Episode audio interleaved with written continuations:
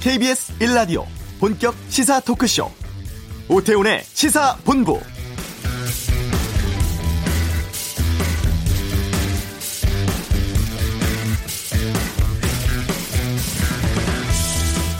올해가 짧지만 굵은 장마 예보가 있다며 비 피해 없도록 대비하시라고 지난주에 말씀을 드렸었습니다만 정작 장맛비는 안 내리고 더위만 심해지고 있습니다. 오늘이 올 들어 가장 날씨가 덥습니다. 서울, 경기와 강원에 올해 첫 폭염 경보가 내려졌고 중부, 경북 지역은 폭염특보 발효됐습니다.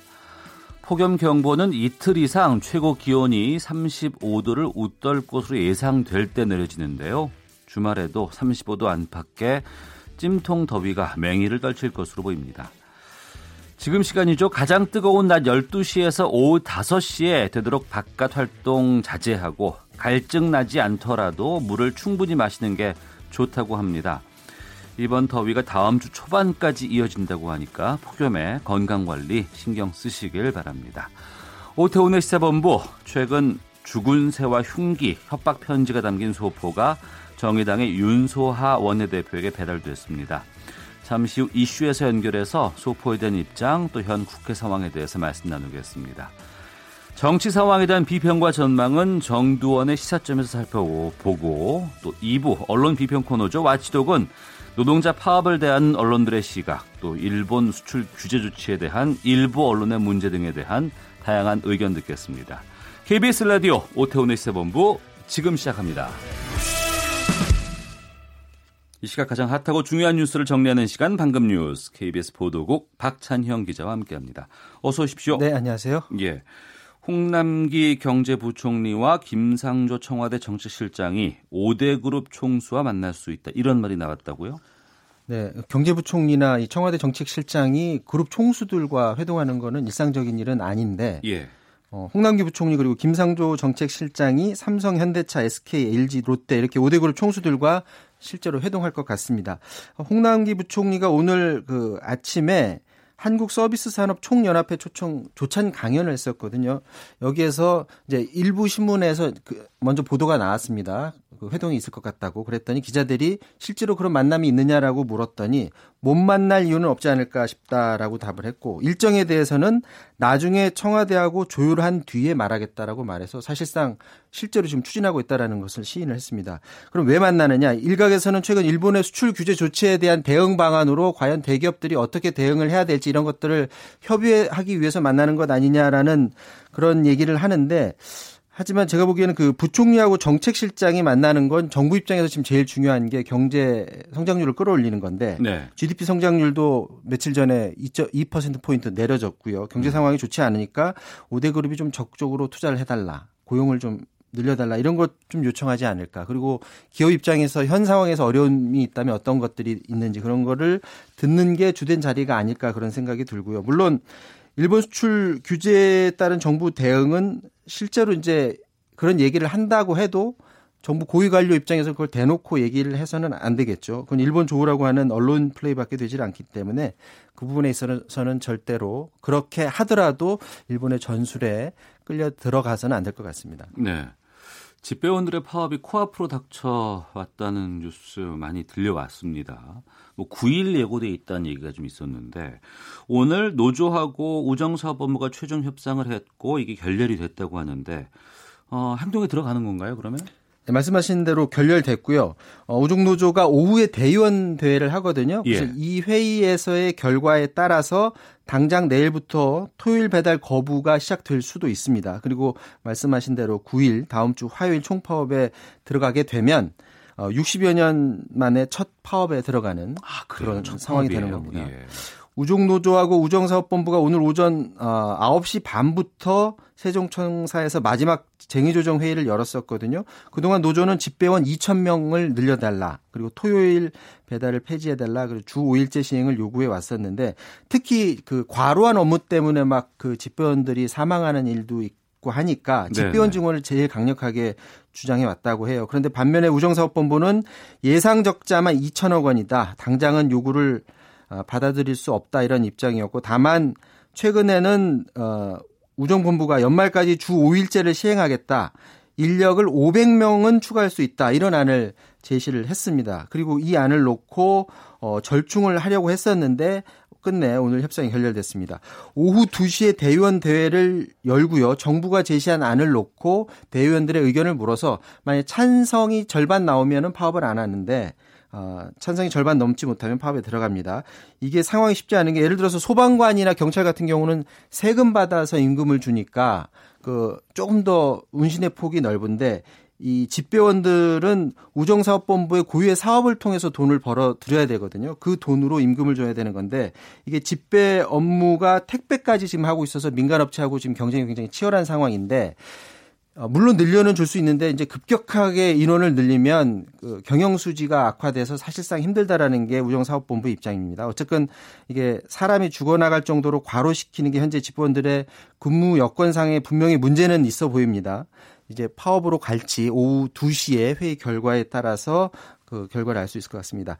학교 비정규직 노동자 파업 소식 짧게 전해드리면 네. 오늘이 사흘째고요. 예, 예. 오늘 전국 1,500여 개 학교에서 급식이 중단됐고 마찬가지로 대체 급식이나 도시락 그리고 단축 수업 등으로 어, 점심 식사 제공에는 큰 문제는 없다 이렇게 교육부는 밝혔고요. 당초 학교 비정규직 파업이 오늘까지였거든요. 예, 3일 한시 파업이었습니다. 그런데 오후에 파업 연장 여부를 또 다시 논의를 한다고 합니다. 어. 어, 통상 파업을 하게 되면 어, 이 여파가 굉장히 크다든가 아니면 사회적 여론이 굉장히 이걸 지지를 해주게 되면 파업이 성공할 수가 있는데 일단 오늘까지 상황만 보면 대체급식 같은 거 통해서 파업 여파는 그렇게 크지를 않고 여론은 좀 괜찮게 돌아가는 것 같은데 시도교육청하고 어, 노동자들이 다음 교섭일이 지금 다음 주 화요일인데 다음 주 화요일까지 큰 변화가 없을 것 같다라는 예상이 많습니다. 음, 알겠습니다.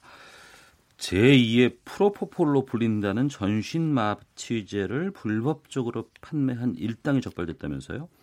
예, 이 전신 마취제 이름이 에토미데이트라고 하는데 이 에토미데이트는 우리가 흔히 알고 있는 프로포폴 이거와는 다르게 프로포폴은 마약류인데 관리돼 있죠. 예, 예. 이거는 마약류가 아닙니다. 그래서 규제가 강하지 않은 그런 전신 마취제인데 서울 강남경찰서가 의약품 도매업자 43살 나모 씨 그리고 성형외과 병원 병원장 48살 김모 씨 등 5명을 검거했는데요. 이 가운데 중간에서 에토미데이트를 되팔거나 직접 주사한 30대 2명을 구속했습니다. 지난해 7월부터 어, 지난 4월까지 에토미데이트 1,740박스를 4억 1천만 원 상당을 어, 불법적으로 판매하고 유통한 혐의를 받고 있고요. 이걸 어떻게 빼돌렸냐 하면 성형외과 등에서 어, 정상적으로 납품한 것처럼 위장시켜서 제약사 직원하고 짜고 빼돌려서 실제 가격보다 높은 가격으로 약품을 판매했습니다. 처방전 없이 의약품을 팔 수 없는데 다른 목적으로 이제 약을 판 거죠. 지난 1월 강남구의 한 모텔에서 20대 여성이 애토미 데이트를 투약한 뒤에 숨지는 사고가 있었거든요. 어. 이게 프로포폴하고 유사한 효과를 보다 보니까 예. 이걸 약으로 쓰지 않고 다른 목적으로 이제 쓰는 사람들이 많은 겁니다. 이게 아실지 모르겠는데 그 박근혜 정부 때 청와대에서 그 마약류 프로포폴이 아니라 예, 예. 이 애토미 데이트를 2014년하고 15년 두 번 사들인 게 뒤늦게 알려져서 그때 파장이 한 번 있었거든요. 이걸 사는 아, 찾는 사람들이 많으니까 어, 조폭까지 연루된 적도 있었습니다. 어. 2015년도에도 조폭 두 명하고 유통책이 애토미데이트 5천 개 빼돌려서 유흥업소에 팔다가 적발되기도 했었는데 실제로 유흥업소 종사자들 사이에서 이걸 많이 맞는다는 첩보를 입수하고 이번에 경찰이 어, 수사에 착수했던 겁니다. 어, 전문의들은 환자를 재우는 약들은 대부분 규제를 받고 있는데 네. 지금 딱 하나 규제 안 받고 있는 게 바로 이 애토미데이트라고 지금 말을 하고 있습니다. 재우는 작업 어, 역할을 하게 되는데 이게 잘못되면은 목숨을 잃기 때문에 의사들 처방에 따라서 반드시 주사를 해야 된다 이렇게 말하고 있거든요. 에토미데이트를 빼돌려서 유흥업 어, 종사자들이 오남용하고 있어서 경찰 수사가 아닌 보다 근본적으로 음. 에토미데이트의 불법 유통을 막는 그런 대책이 필요해 보입니다. 알겠습니다. 자, 이 소식까지 듣도록 하겠습니다. 지금까지 방금 뉴스 KBS 보도국 박찬영 기자와 함께했습니다. 고맙습니다. 이어서 이 시각 교통 상황 살펴보겠습니다. 교통정보센터의 박소영 리포터입니다. 고속도로에 사고 여파를 받는 곳들이 있는데요. 먼저 중부 내륙간 고속도로 양평 쪽으로 괴산 부근에서 화물차에 화재가 나는 사고가 발생했습니다. 1차로를 막고 진화 작업을 하고 있는데 뒤로 1km 구간 정체가 매우 심합니다. 이후로 감곡 부근에서는 작업으로 2차로가 막혀 있어서 2km 구간 지나기가 어렵고요. 반대 창원 쪽으로 충주 분기점 부근에서도 작업 여파를 받고 있습니다. 청주 영덕간 고속도로 청주 쪽으로는 내서 3터널 부근에서 화물차 관련해 사고가 있었습니다. 갓길로 옮겨서 이 처리 작업을 하고 있는데 사고 구경 여파로 1km 구간 정체가 되고 있습니다. 서울 양양간 고속도로 서울 쪽으로는 화도 부근에서 있었던 사고로 3km 구간을 지나기가 힘들고요. 그 밖에 경부고속도로 서울 쪽으로는 동탄에서 기흥 사이 5차로에서 작업을 하고 있는데요. 여파로 3km 구간 지나기가 어렵습니다. 반대 부산 쪽으로도 신갈에서 오산 사이 작업 여파로 7km 구간에서 밀리고 있습니다. KBS 교통정보센터였습니다.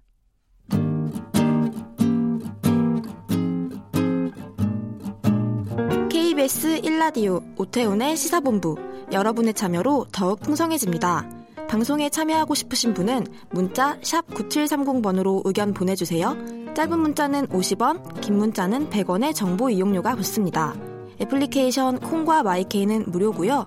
시사본부는 팟캐스트와 콩, KBS 홈페이지를 통해 언제나 다시 들으실 수 있습니다. 많은 참여 부탁드려요.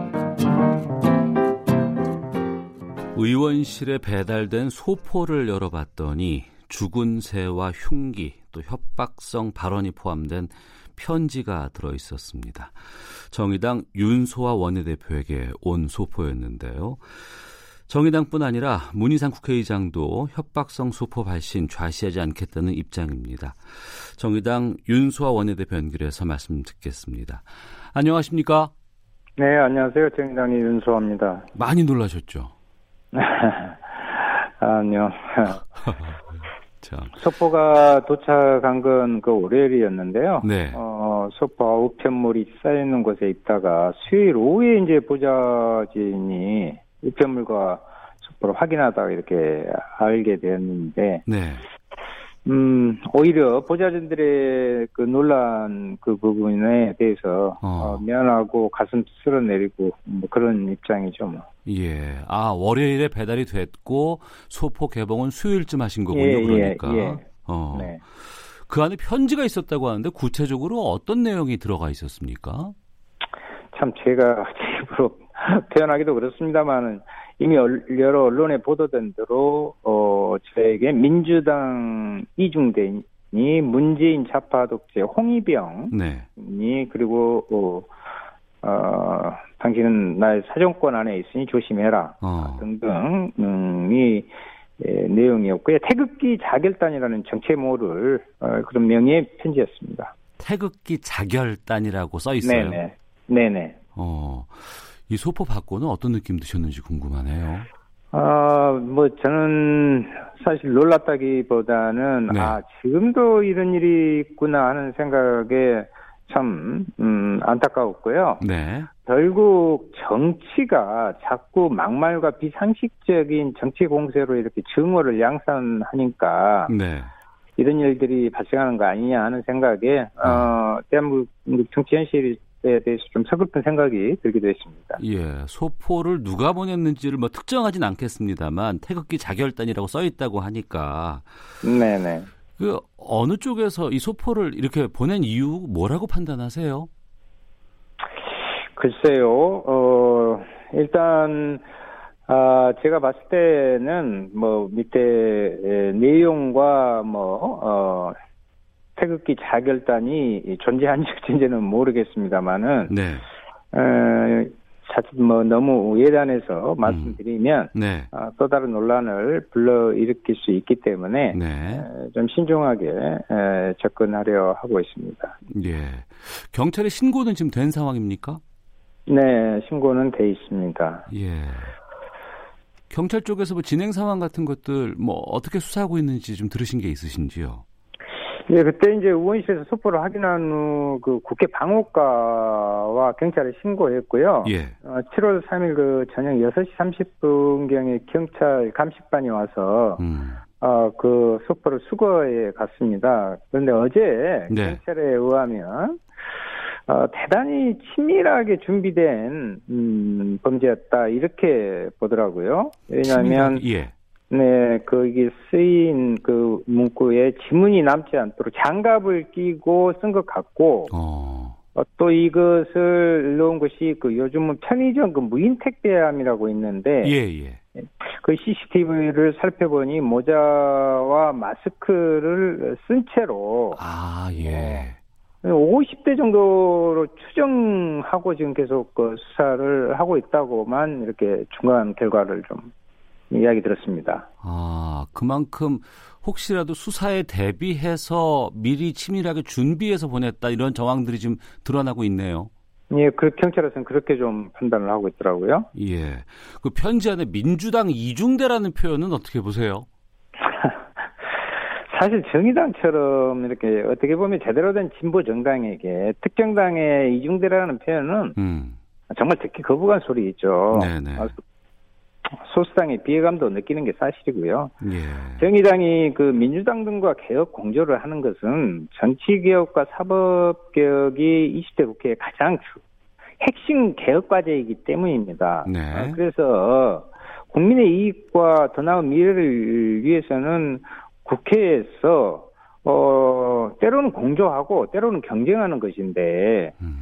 어 워낙 그 거대 양당 정치에 자기도 모르게 편입되어 있다 보니까 아, 양당을 중심으로 어, 편가르는 그 반개혁 진영의 문제도 있다고 보고요. 음. 어, 그래서 이중대라는 이야기가 계속적으로 나오지 않나 이런 생각이 듭니다. 네.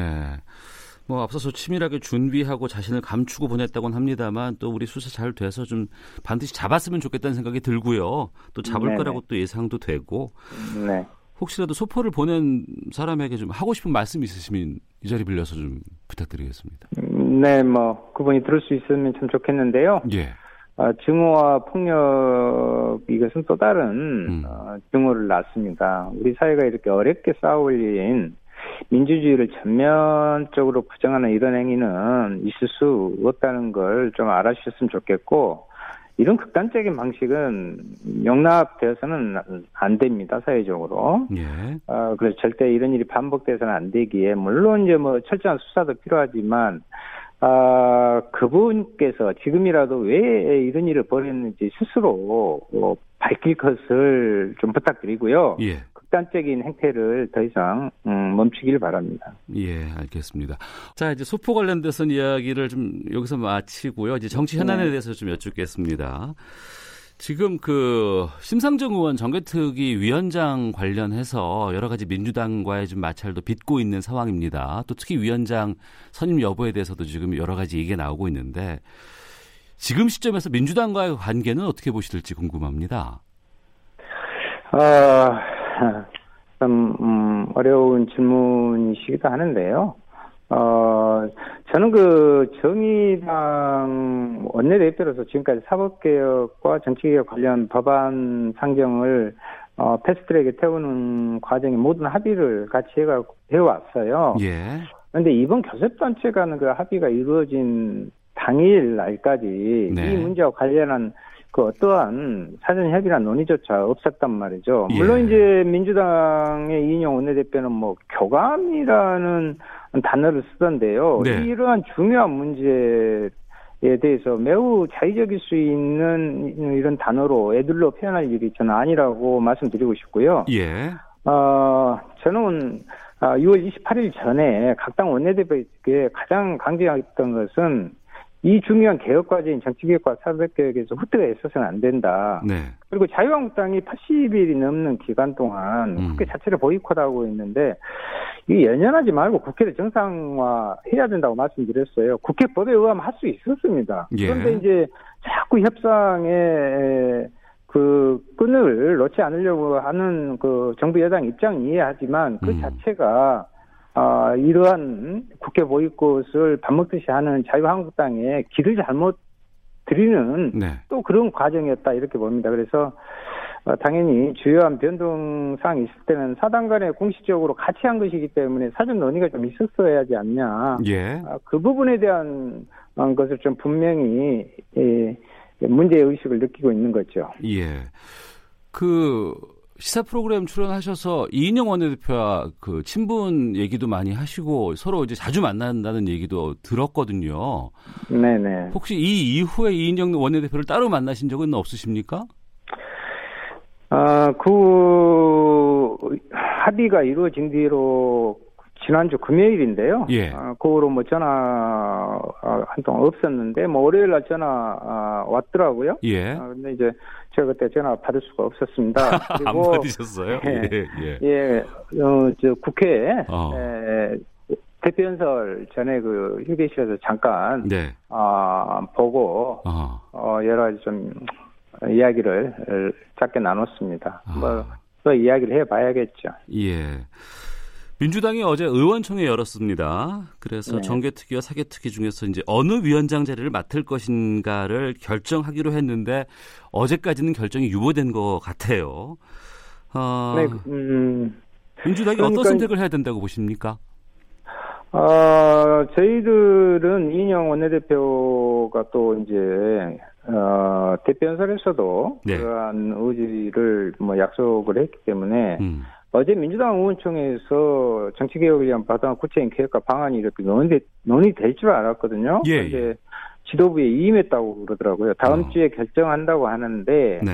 저희들의 요구는 그렇습니다. 아, 최소한 음, 4당이 합의한 8월 그 패스트트랙 그 법안을 8월 말까지 의결할 수 있는 의지를 좀 밝혀라. 네. 아, 한국당 방해를 막아야 지금 합니다. 그렇다면 뭐 정의당은 그런 것을 정확히 먼저 해주시면 네. 뭐 위원장 자리에 연연하지 않을 것입니다. 그리고 정개특위 그 운영에 대한 구체적인 방안도 함께 음. 이제 이야기하라는 것입니다. 예. 네. 왜냐하면 여러 우려스러운 상황들이 있거든요. 예, 예. 네네. 그럼에도 불구하고 이렇게 결정을, 결단을 내리지 못하는 게 민주당이 좀 의지가 없다고 보시는 건가요?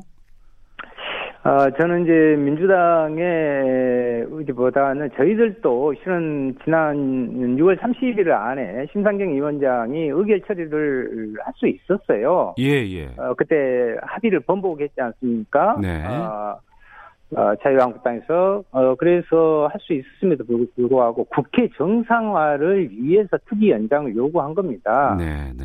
어, 그렇지 않았으면 의결했죠. 음. 그런데 이제 어, 특위 연장하고 좀 예결특위 오늘 좀 구성하고 이렇게 왔는데요. 예, 예. 어, 그렇게 되면 이제 에, 정상화가 제대로 진행되면 음. 어, 그때 에, 명확한 우리의 에, 요청을 에, 확인 해주지 않을까 네. 이렇게 생각을 합니다. 또 그렇게 해야 되고요. 네. 예.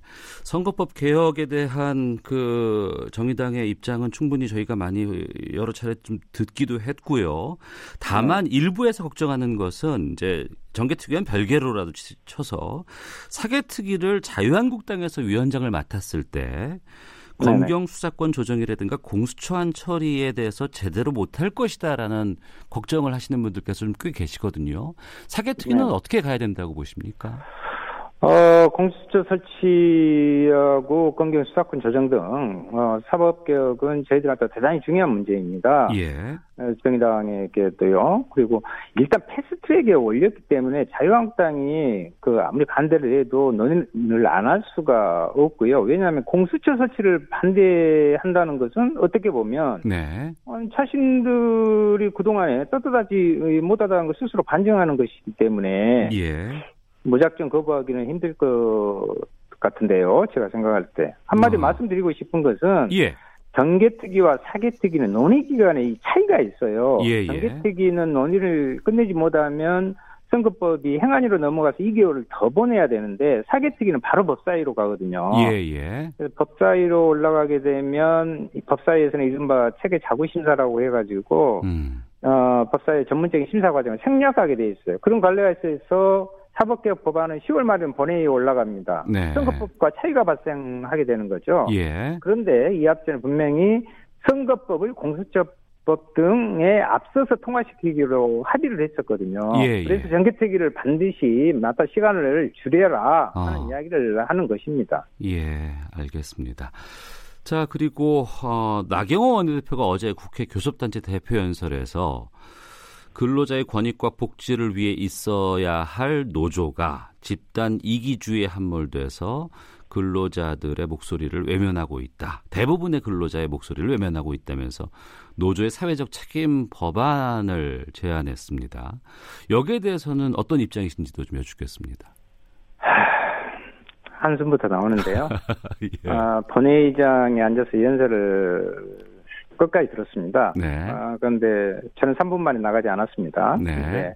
정말 답답하고 암울하기까지 했는데 이것이 과연 대한민국 제1야당의 대표 연설인가? 음. 한마디로 막 여러 가지 불안을 이야기하면서 오히려 국민 불안을 부추기고 네. 갈등과 증오만 양산하는 시대착오적인 저는 연설이었다고 그렇게 규정을 하고요. 예. 말씀하신 대로 가장 심각한 것은 노동에 대한 대단한 저해라는 인식. 음. 아니요. 제가 봤을 때는 무지에 가깝죠. 네. 근로기준법을 노동자유계약법으로 대체하고 근로시간 단축을 일할 권리 보장법으로 바꾼다는 그런 이야기에 저 어떻게 말을 해야 될지 음. 도대체 나경원 대표는 어느 시대를 살고 있는 건지 묻지 않을 수가 없습니다. 또 문재인 정부를 독재라고 이렇게 비판하던데요. 네. 제가 보기에는 나경원 원내대표야말로 7, 80년대 그 독재 시대의 인식에 갇혀 살고 있다 하는 어, 생각이 들었습니다. 음, 알겠습니다. 말씀 여기까지 듣도록 하겠습니다. 오늘 말씀 네. 고맙습니다. 네, 감사합니다. 예, 정의당의 윤소하 원내대표였습니다. 헤드라인 뉴스입니다.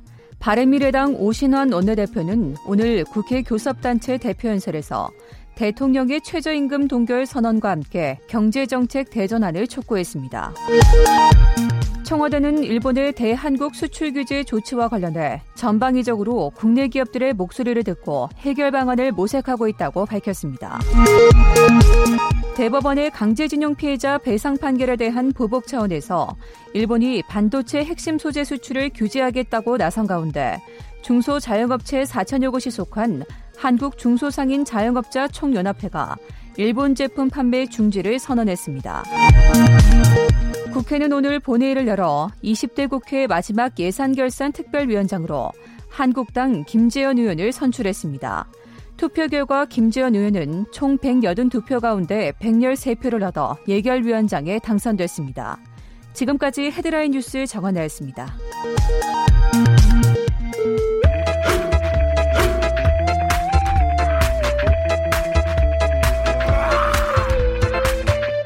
오태우래 시사 본부. 네, 한 주간의 정치권 소식 정리하고 다음 행보를 예측해보는 시간 정두원의 시사점 시사점 시간입니다. 정두원 전 의원 연결하겠습니다. 안녕하십니까? 네, 안녕하세요. 예, 이번 주 국회 교섭단체 원내대표 연설 끝났습니다. 앞서 헤드라인 뉴스에서도 전해드렸습니다만 오늘 오전에 오신환 바른미래당 원내대표 연설이 있었고 현 정부의 네. 경제정책에 대해서 강하게 비판을 했는데 어떻게 들으셨는지요? 네, 그랬더라고요. 예. 특히 최저임금 동결을 대통령한테 선언해달라고 요청했고, 예, 특히 또이 노동 문제에 대해서 많은 또 시간을 할애해서 얘기를 했고요. 예, 노동개혁 특별위원회 신설도 제안했고, 음, 어쨌든 그 경제 문제에서 집중해서 저 지적한 것을 잘했다고 생각합니다. 아, 오늘 오전에 그 바른미래당 오신환 대표는 아, 이 지적한 측면이 상당히 좀 잘 된 것이다. 네. 예, 그러니까 우리나라 예를 들어서 노, 미- 노조 문제만 해도요. 민노총 같은 경우는 이제 좀 무소불위의 권력이 돼버렸어요. 그래서 네. 우리 사회 최종 갑으로 행세를 하고 있는데 음, 이런 노동 개혁이 필요하죠. 네. 노동 시장도 이중 구조로 돼 있고 이런 문제가 지금 심각한데 음, 이 정부는 노동 개혁은커녕 노동에 대해서 너무 좀 눈치를 본다 그럴까 그런 예. 면이 있는데 저는 그런 면에서 저 정확한 지적을 했다고 생각합니다. 예. 그 부분에 대해서는 어제 나경원 원내대표도 교섭단체 연설에서 지적을 한 부분이고요. 네. 그것을 포함해서 이번에 나경원 원내대표가 문재인 정부가 신독재다. 뭐 공포, 악의 탄생, 민주주의를 악용한다. 상당히 센 수위의 발언을 했거든요. 여기에 대해서도 좀 말씀해 주시죠. 발언 수위가 좀 세긴 했지만은요. 예. 현 정부의 문제점을 조목조목 잘 지적했고요. 음. 전 정부 여당 귀담아 들어야 할 얘기를 했다고 생각합니다. 네. 정부 여당이 귀담아 들어야 할 이야기. 근데 또 지난번에는 그 민주당 의원들이 상당히 그 발언에 대해서 반발하고 막 앞으로 나오고 막 이랬었는데 이번엔 그런 모습은 없었어요. 이건 어떻게 보셨습니까? 예, 다행이죠. 그런데 어. 이제 원래 대표 연설을 하면은 네. 그 원고를 사전에 이제 입수를 해서 원내 대표단에서 검토를 해서 문제가 있는 발언이 있으면 이제 문제 제기를 하고 이제 사전에 이렇게 통보 때 이렇게 얘기를 언지를 주거든요. 예. 근데 이번에는 그런 게 없었다고 판단을 했던 모양이죠. 그러니까 조용히 어. 있었죠. 어, 미리 확인을 하고 나서. 네.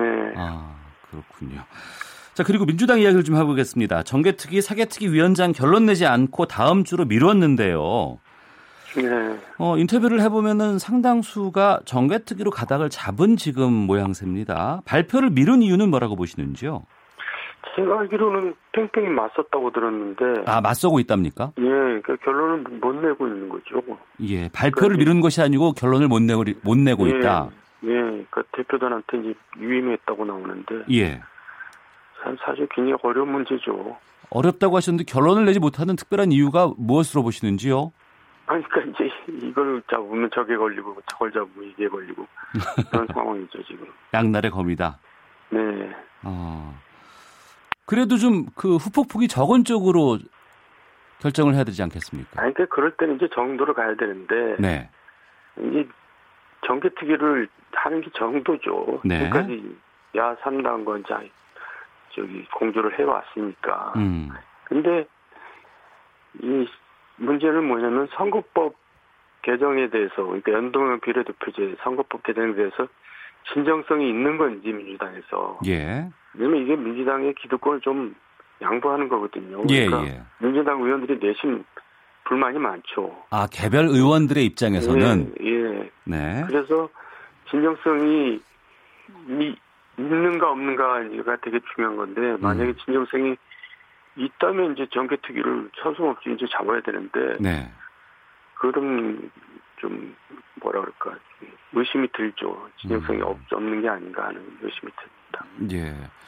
그런 의심이 든다고 하셨는데 만약에 예상을 해보신다 그러면 어느 쪽으로 가닥을 잡을 것 같아요? 아니요, 그 자기네들도 지금 정리를 못했는데 제가 어떻게 정리하겠어요.